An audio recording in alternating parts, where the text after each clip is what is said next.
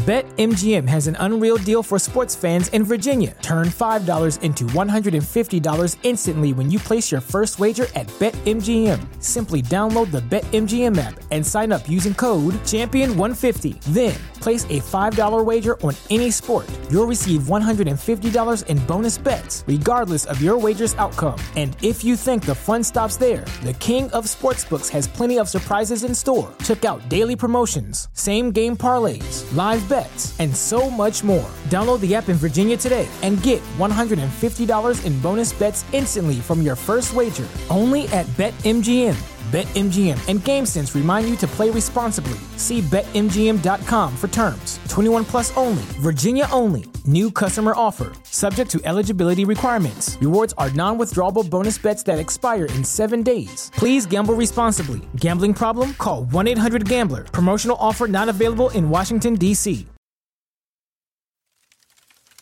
Welcome, listener. I'm glad you're here. Take a seat next to the fire.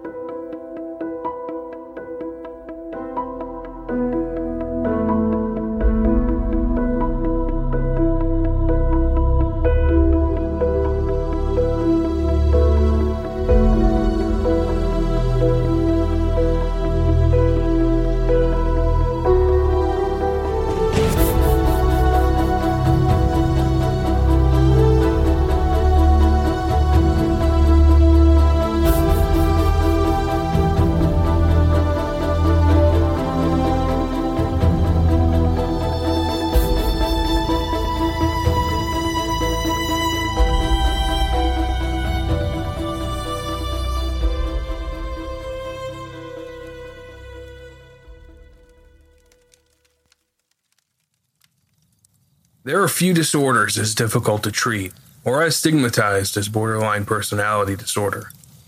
Thought of to be ingrained series of behaviors, unlike depression or even more complex mental illnesses like schizophrenia, borderline personality disorder cannot be treated with medication. Instead, it requires intensive behavioral therapy sessions and willingness from the patient to stick to their care plan.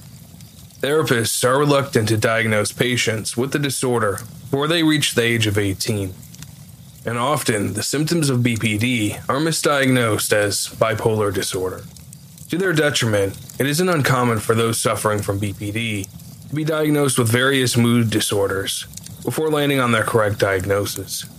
Further compounding matters is that BPD is often found to exist comorbidly with mood disorders such as bipolar disorder, which can mask some of the symptoms. Substance abuse issues can also help to further disguise some of the disorder's telltale signs. As with mood disorders, those suffering from BPD are usually reluctant to seek out treatment on their own and will often refrain from doing so till they are faced with severe negative consequences. Even then, without a strong support network of family, friends, and trusted professionals in their corner, Many of those suffering with BPD will not continue with treatment plans long term. The DSM 5 outlines the key criteria necessary for someone to be diagnosed with borderline personality disorder. This criteria includes frantic efforts to avoid real or imagined abandonment, unstable and intense relationships that are characterized by alternating extremes of idealization and devaluation, Identity disturbance characterized by persistent and unstable self image or sense of self. Impulsivity, including substance abuse, binge eating, promiscuous sex, and excessive spending. Reoccurring suicidal threats or self harm. Intense episodes of dysphoria, irritability, or anxiety that can last as little as a few hours to as long as a few days. Feelings of emptiness, intense or inappropriate anger, or a difficulty controlling anger stress related paranoid ideation, or severe dissociative symptoms. While no one knows for sure what causes BPD, experts theorize that BPD is a product of both nature and nurture. An environment where physical, sexual, and or emotional abuse are present creates a perfect storm for those genetically predisposed to the disorder. When left unchecked, it can lead to unhealthy and abusive patterns of behavior. The most striking characteristic of those suffering from BPD is their uncontrollable and sometimes violent rages. The mood of a person suffering from BPD can easily go from loving someone to wishing death upon them within a matter of minutes, leaving their non BPD target in a state of fear, confusion, and anger. These swells of emotion are many times linked to the BPD sufferer's fear of abandonment, specifically their overwhelming feelings of anxiety, as well as the disassociation that accompanies those malign thoughts. While BPD could offer some small insight into the motivations behind the insurmountable cruelty six children faced at the hands of their mother, it would be intellectually lazy to suggest that a case like this could be solely attributed to untreated BPD and further add to the stigma of an already profoundly misunderstood disorder. Though the Theresa Knorr case has become synonymous with the disorder, make no mistake, listener, BPD may have been the formal diagnosis presented to the courts in an effort to comprehend how a human being could be capable of such cold and calculated violence. There is no diagnosis suitable enough to explain away the unspeakable horrors Theresa Knorr inflicted upon her own flesh and blood. July 17, 1984.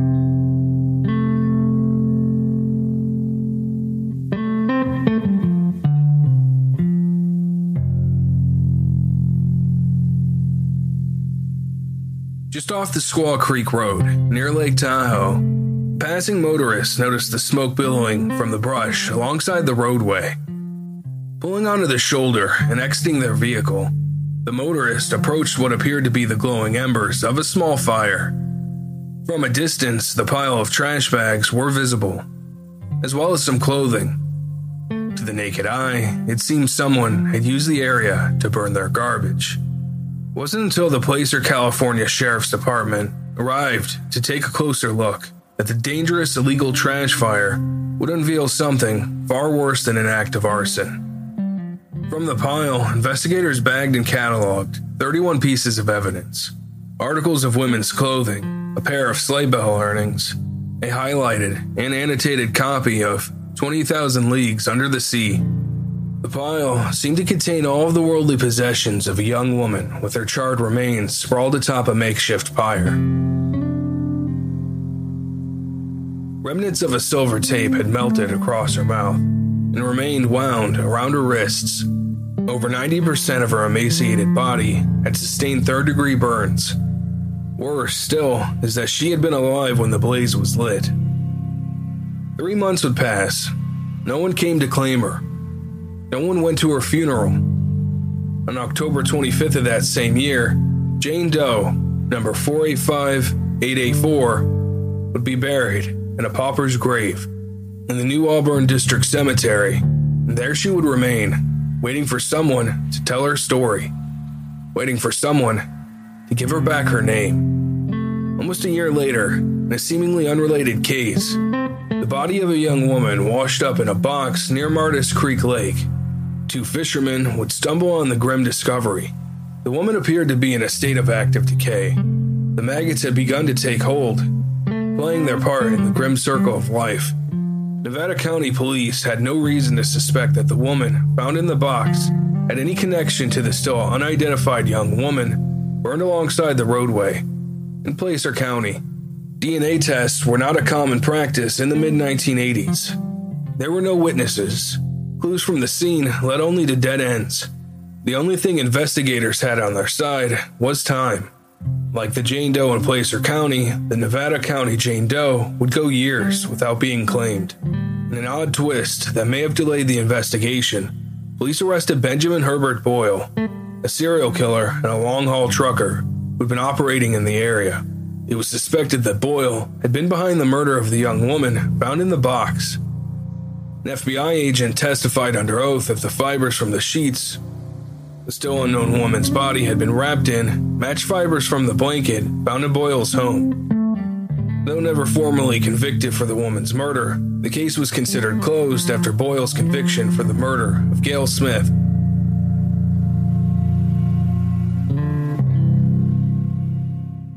Acquitted.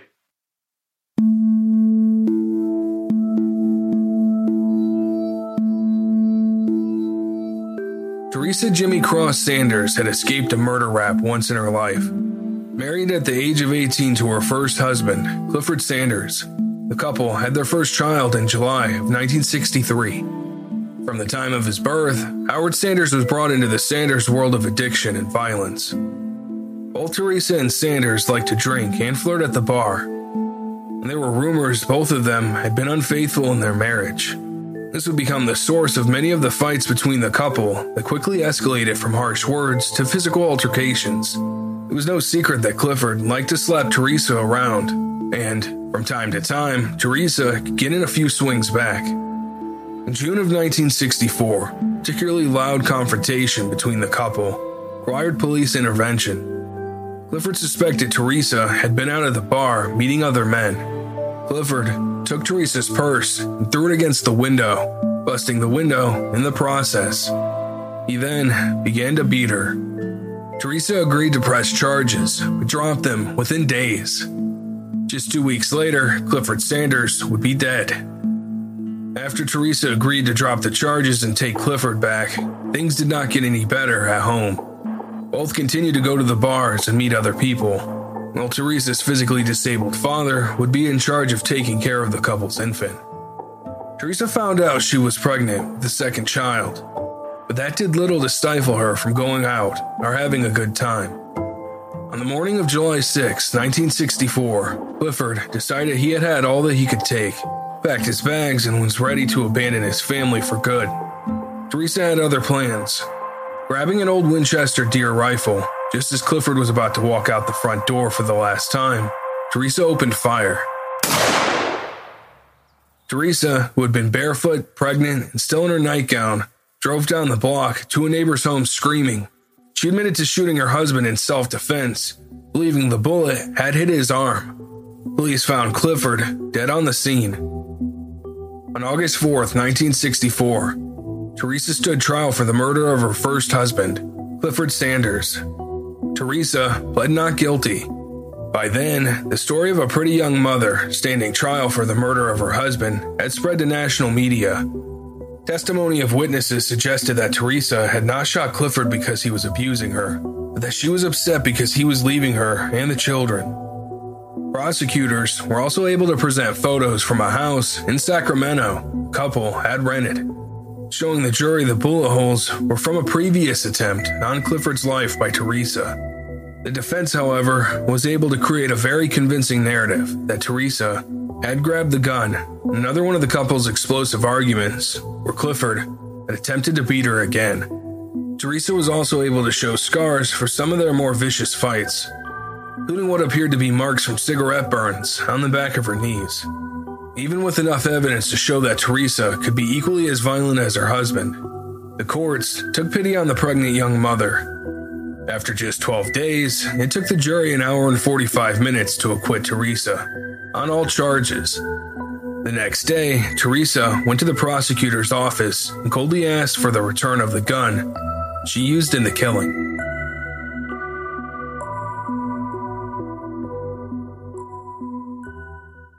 A second chance.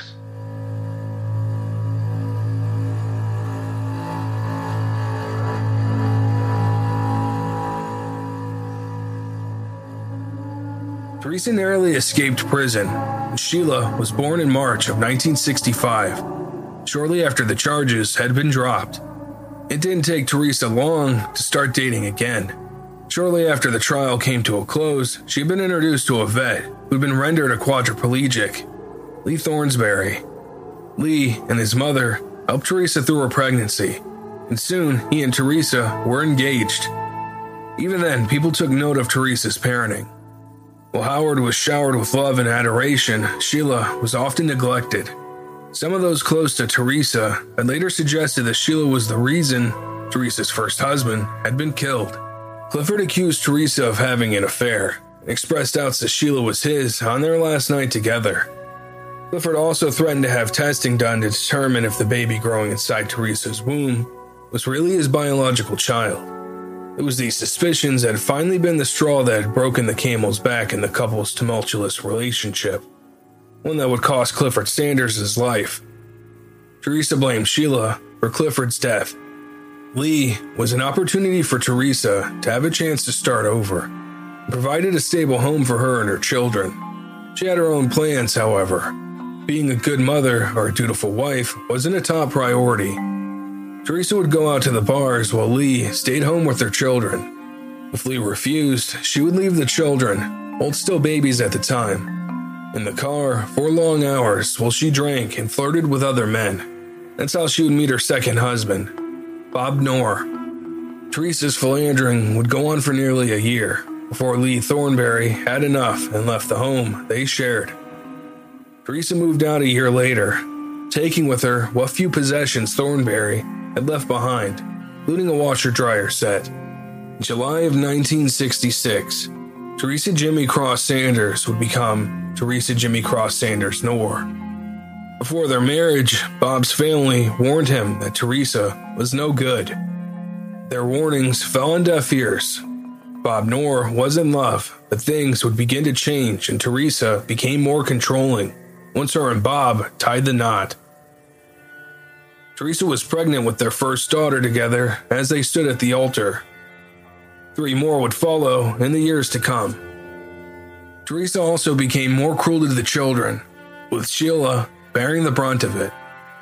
The stress of having more children on the way only seemed to make her already short temper even shorter. For a short while, Sheila and Howard would be placed in the care of another couple, Bob's aunt and uncle. They witnessed some of the abuse firsthand, but learned to keep their mouths shut in front of Theresa for fear of the children, particularly Sheila. On one occasion, Theresa shaved Sheila's head. Bob's aunt noticed the cut marks on the top of the toddler's head and asked if Sheila had some kind of rash, causing her to scratch her head. Theresa told her, I sat her on the chair and shaved her head. Every time I pulled that razor, I wanted to go down into her brain with it, but I just didn't have the guts to. Sheila remained mute but with another baby on the way, Theresa reluctantly allowed Bob's aunt and uncle to take over Sheila and Howard's care. A doctor found bed sores on the 18 year old Sheila's leg and feet, similar to those elderly hospital patients get, suggesting she had been forced to stay in bed most of the time. In September of 1966, Theresa gave birth to her and Bob's first child, Susan, at the military hospital at the Mather Air Force Base. With the birth of Susan, Theresa's grip over Bob began to grow tighter. Combat wounds allowed Bob a cush job to finish out his years left in the military, mostly escorting the bodies of dead soldiers to their final resting places. Wherever Bob was ordered to go, he was forced to comply. But what Theresa wanted and what military wanted often butted heads. Theresa would demand to know exactly what funeral home Bob would be at, what hotels he would be staying in, where he would be eating. She would force him to report back every detail. He was subject to persistent and unpredictable check ins by Theresa, often to the chagrin of Bob's commanding officers, as well as the funeral homes. Still, Bob remained by her side. Three months after Susan was born, Theresa was pregnant again. William Knorr was born in September 1967. Less than a year later, Theresa would be pregnant for the fifth time, and her behavior became even more erratic. She had become convinced that Bob had been having affairs behind her back while he was performing his military duties. Before Robert Knorr was born on December 31st, 1968, Theresa had taken everything and left. She had been asked by Bob to pick him up. She never showed, when Bob finally arrived home, he found Theresa, kids, and everything in the house gone. Her decision to leave offered some bittersweet relief, but it would be short lived. Bob convinced Theresa to come back with the kids. Two years later, Theresa Terry Knorr, her and Bob's youngest, was born in August 1970 before the couple finally called it quits for good. Theresa would spend the better part of a year stalking Bob and his new girlfriend, and often used the children as a means to control Bob until she finally found another man to settle down with. At 25, she would become Theresa Jimmy Cross Sanders Knorr Pulliam. By all accounts, Ron Pulliam had treated the six children as if they were his own, even helping Robert learn to walk and talk. Theresa's controlling tendencies also began to improve, allowing Bob and his new wife to visit the kids again Theresa may have relinquished some of the control she attempted to have over her ex husband. but only made her double down on the control she needed to have over the children. Howard, the oldest of Theresa's children and her favorite of the bunch, was in charge of reporting back to Theresa what occurred during their weekend visits with Bob. For a time, the children seemed content with the situation, but things rapidly began to change after just a few visits. Bob and his new wife noticed the children becoming more reluctant to return home to Theresa and Ron. Seeing how happy the children were to be around their father and their new stepmother likely made Theresa jealous. She would begin refusing to allow the children to visit with Bob again, using them as a means to torment Bob and his new wife even further. The children were slowly coached to resent their father, with Theresa filling their heads full of horror stories that would make them afraid to ever return. Ron filed for divorce after less than a year of marriage. Theresa began leaving the children with Ron while she went out at night.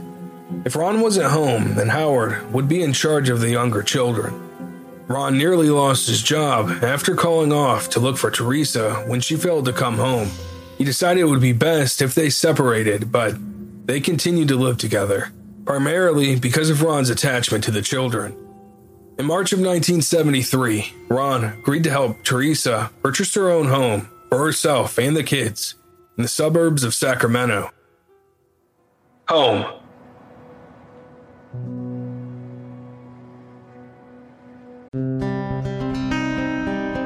A detective came and knocked on the door, and I said, Is it Renee? And he just gave me that solemn look. It was the worst day ever. The Proof podcast is back with a new case and a new season. 23 years ago, 18 year old Renee Ramos went missing. Her body was later found in an empty Home Depot building on the edge of town. I don't think that they arrested the right people. It's about time somebody's trying to do something. She had a black eye about two weeks before she was murdered. They are involved. They definitely had her body and her backpack. You know people are going to judge you, right? Of course. They're judging me now. They've been judging me damn near my whole life. You can listen now to season two of Proof wherever you get your podcasts and follow along with us as we reinvestigate the murder at the warehouse. I have to ask Did you kill Renee? American Criminal is a new true crime podcast from the studio behind American Scandal and American History Tellers. Every week, you'll fall deeper into the riveting stories of the country's most clever, craven, and cruel criminals fraud, theft, murder, and worse. Whatever the case, whoever the criminal, you don't know the whole story until now.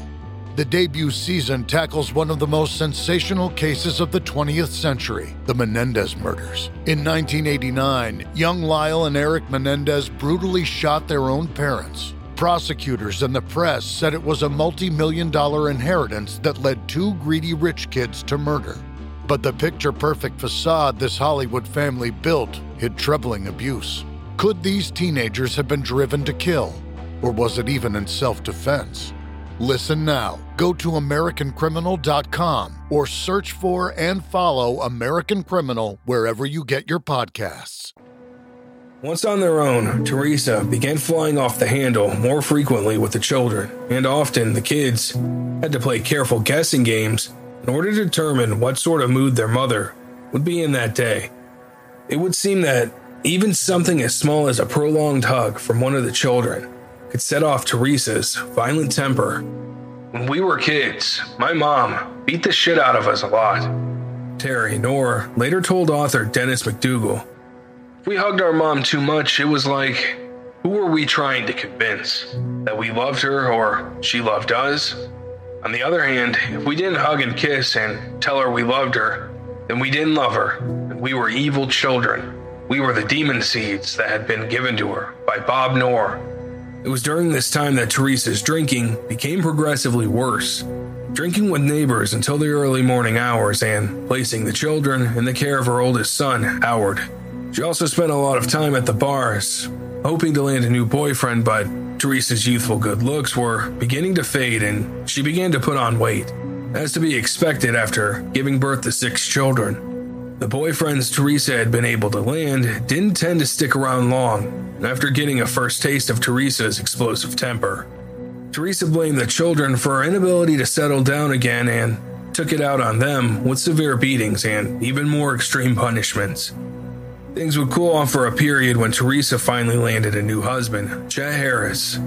Chet was a former six year old former newspaper reporter and took a shine to the children, particularly the bright and bookish Susan, who enjoyed talking philosophy with the aging journalist.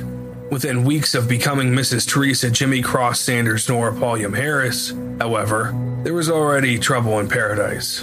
Theresa learned that Chet was a hobbyist photographer with a knack for taking nude photos.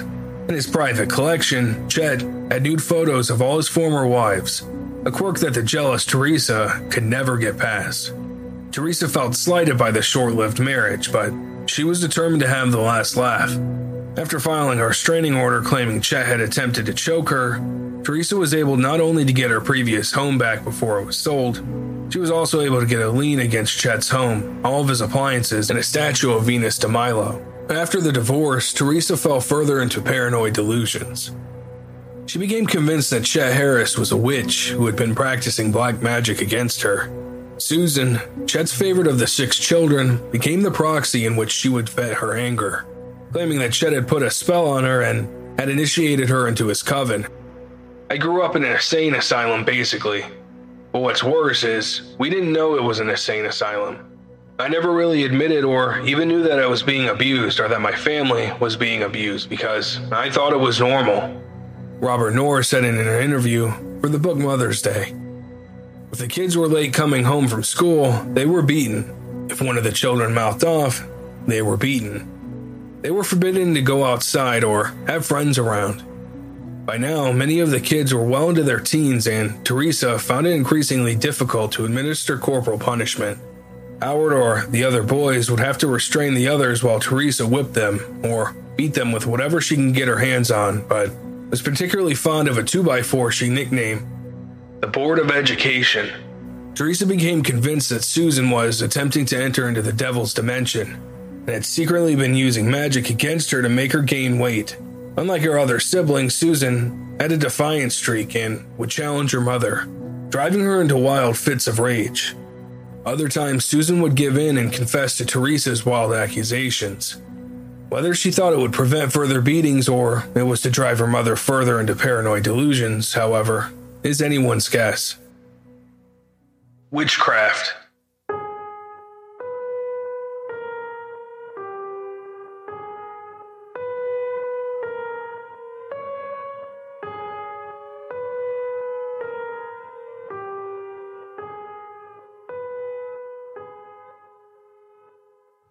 By 1980, Theresa stopped allowing any of the girls to attend school. Not only was it a way for her to have further control over their lives, but money became tight and the kids pulled together to help make ends meet. The girls helped Theresa provide in home care to an elderly gentleman, while the boys got after school jobs of their own. Even with everyone bringing in money, it wasn't enough. Theresa began taking the older girls, Sheila and Susan, to the bar to exchange money for sex. The schools never reported the children as truant, and no social workers ever came to the house. Hoping to escape out from under her mother's authoritarian boot, Susan decided to run away. Within days, she would be arrested and taken to juvenile detention. Susan told officials there that she had run away because of severe abuse she was facing at home and had been forced into sex work by her mother Theresa was able to convince authorities that Susan was a pathological liar, but Terry forced to back up Theresa's claims that she had never abused any of the children. It was on the way home that Theresa looked coldly at Susan and growled, If you think you were abused before, you just wait. I'll show you what abuse is.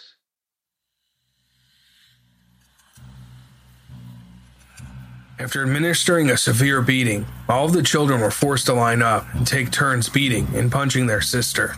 Fearing she would run away again, Susan was handcuffed to her bed, and the family took shifts watching over her to make sure she didn't attempt to run off or was casting spells. This would go on every night thereafter. The extreme lengths Theresa went to keep Susan under control may have worked for a while, but the eerie peace between the two would be broken when Theresa noticed she had gained more weight. Theresa accused Susan of using magic against her, and ordered Robert to grab Susan so she could start beating her, as she had many times before. As both Susan and Theresa continued to scream at one another, their shouting was pierced by gunfire. Teresa shot Susan in the chest. Collapsing into the bathtub, miraculously, Susan wasn't killed. The bullet became lodged into her rib cage near her armpit. Within moments, Theresa's demeanor changed and she went to work using her skills as a nurse to begin treating Susan's wound. For the next month, Susan's brothers and sisters helped take care of Susan as she recuperated in the bathtub.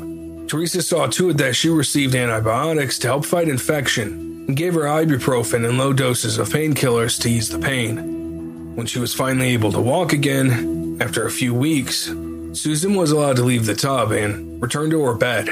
By the fall of 1981, the family had been run out of the neighborhood after Howard, the oldest, had a squabble with some of the members of the Hells Angels. In an agreement to avoid further backlash from the group, Theresa had agreed to sell the house and never come back to the neighborhood. The family picked up and moved to an apartment 10 miles away in Sacramento. Theresa continued to pimp out Sheila and Susan as she saw fit. Terry was also sent along to keep eye on her sisters. Theresa became convinced that Susan was attempting to use the situation to her advantage by conning one of her clients to help her run away from the home and began beating her more ruthlessly than ever. Susan, who had been handcuffed to the kitchen table, was forced to kneel while Theresa kicked and punched her. For days, Theresa would walk up and hit Susan in the back of the head. If any of the other children dared to even look at Susan, they would be beaten too. In July of 1984, Susan and Theresa were in an argument when Theresa threw a pair of scissors, stabbing Susan in the back. Susan demanded she be able to leave, being months away from her 18th birthday. Theresa agreed to loosen her iron grip from Susan, but on only one condition. Susan had agreed to allow Theresa to surgically remove the bullet from her back so she could not use it as evidence for the police. Susan agreed.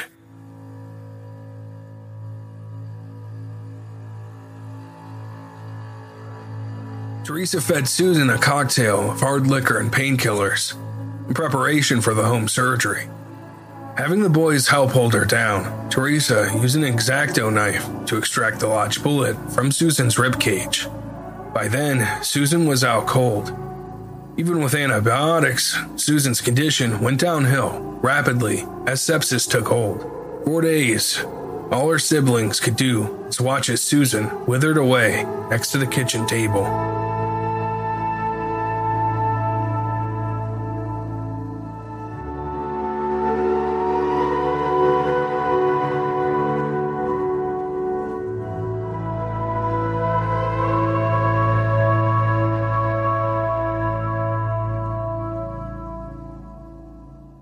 Sparkle in her eyes began to fade as she inched closer to death. She had lost all ability to control her bladder and her bowels, and the girls would help change her diapers. Finally, she stopped eating. Though still alive, Susan was too weak to even speak. One day, Theresa gathered all of Susan's belongings and placed them into a bag. On the night of July 16, 1984, the family helped place Susan into the car and drove up near Lake Tahoe. Pulling to the side of the road, Robert and William helped unload the bags of Susan's personal belongings and helped Susan out of the car. After placing Susan and her things next to the creek, Theresa ordered William to grab a gas can from the car.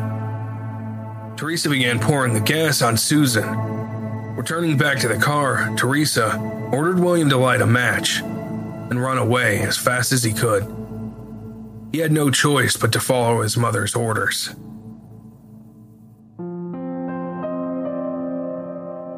And within months, she would begin abusing Sheila as she had Susan. Sheila had found work cleaning for an elderly man in the neighborhood. Each time she did chores for the man, she brought her pay directly to Theresa. But Theresa became suspicious. She was convinced that Sheila had been providing sexual favors to the man. Convincing herself that Sheila, like Susan, had been possessed by demons, she refused to allow her back to the man's house and she began routinely beating her.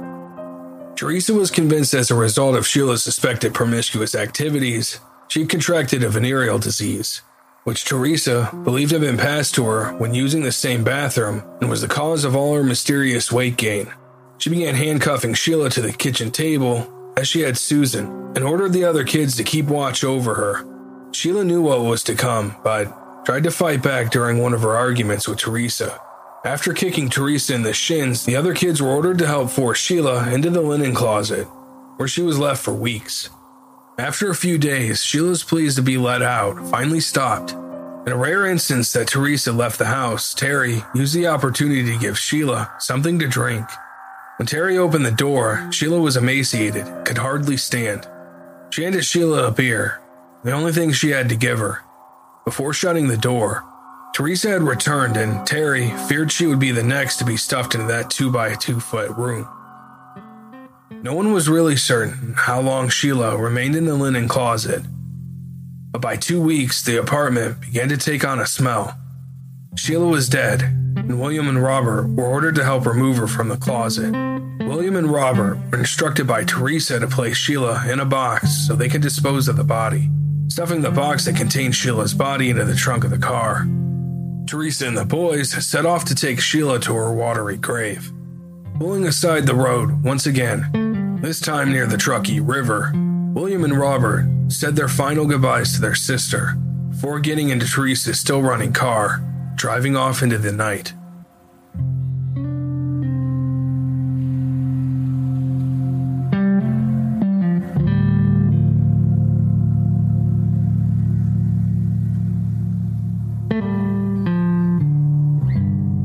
While Theresa and the boys were gone, Terry would be forced to clean out the closet where her sister had spent her last days. Being summer, the heat had caused Sheila's flesh to stick to the floor, and Theresa was afraid the smell would attract unwanted attention. Theresa Knorr had already murdered two of her daughters. Now she set her sights on Terry. Seeing what happened to her sisters, Terry bargained with her mother to let her leave. Theresa saw an opportunity and agreed, but on the condition that Terry help burn the apartment in an effort to destroy any trace evidence that may have remained. Terry agreed to go along with Theresa's plan. However, it backfired.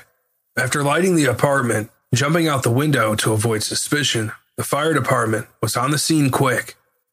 A neighbor reported the smoke and they were able to extinguish the fire with minimal damage to the apartment or the rest of the building.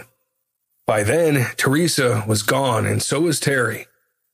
She managed to do what her older sister never could and escaped. The ties that bind.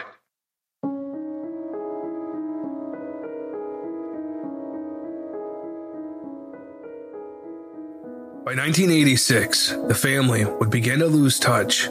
Howard would be sent to prison for using his infant son as a punching bag.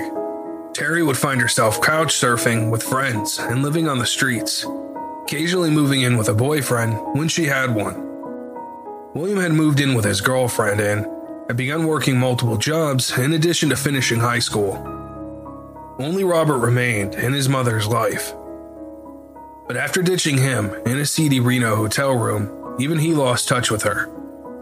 Terry had attempted to tell authorities about the murder of her sisters, but they refused to believe her story. One night, in an act of desperation, Terry called America's Most Wanted and confessed everything. The sympathetic operator couldn't offer much except a shoulder to cry on, but encouraged Terry to contact the counties where the bodies were found. After years of being told her story was a work of fiction, the details of Terry's story were found to match one of the Jane Does discovered in Placer County. In November of 1993, the Placer County DA began preparing a warrant for the arrest of Robert, William, and Theresa Knorr. Robert was difficult to locate. He had been serving time for second degree murder in Nevada. Authorities were able to locate William swiftly as well. Theresa, however, was more difficult to locate. But 10 days after preparing the warrant, Theresa was located working as a live in caretaker for an elderly woman in Salt Lake City. Theresa attempted to duck out the back after being taken off guard by two detectives standing at the door. Another officer stood outside waiting with a pair of handcuffs, and she was taken without further incident.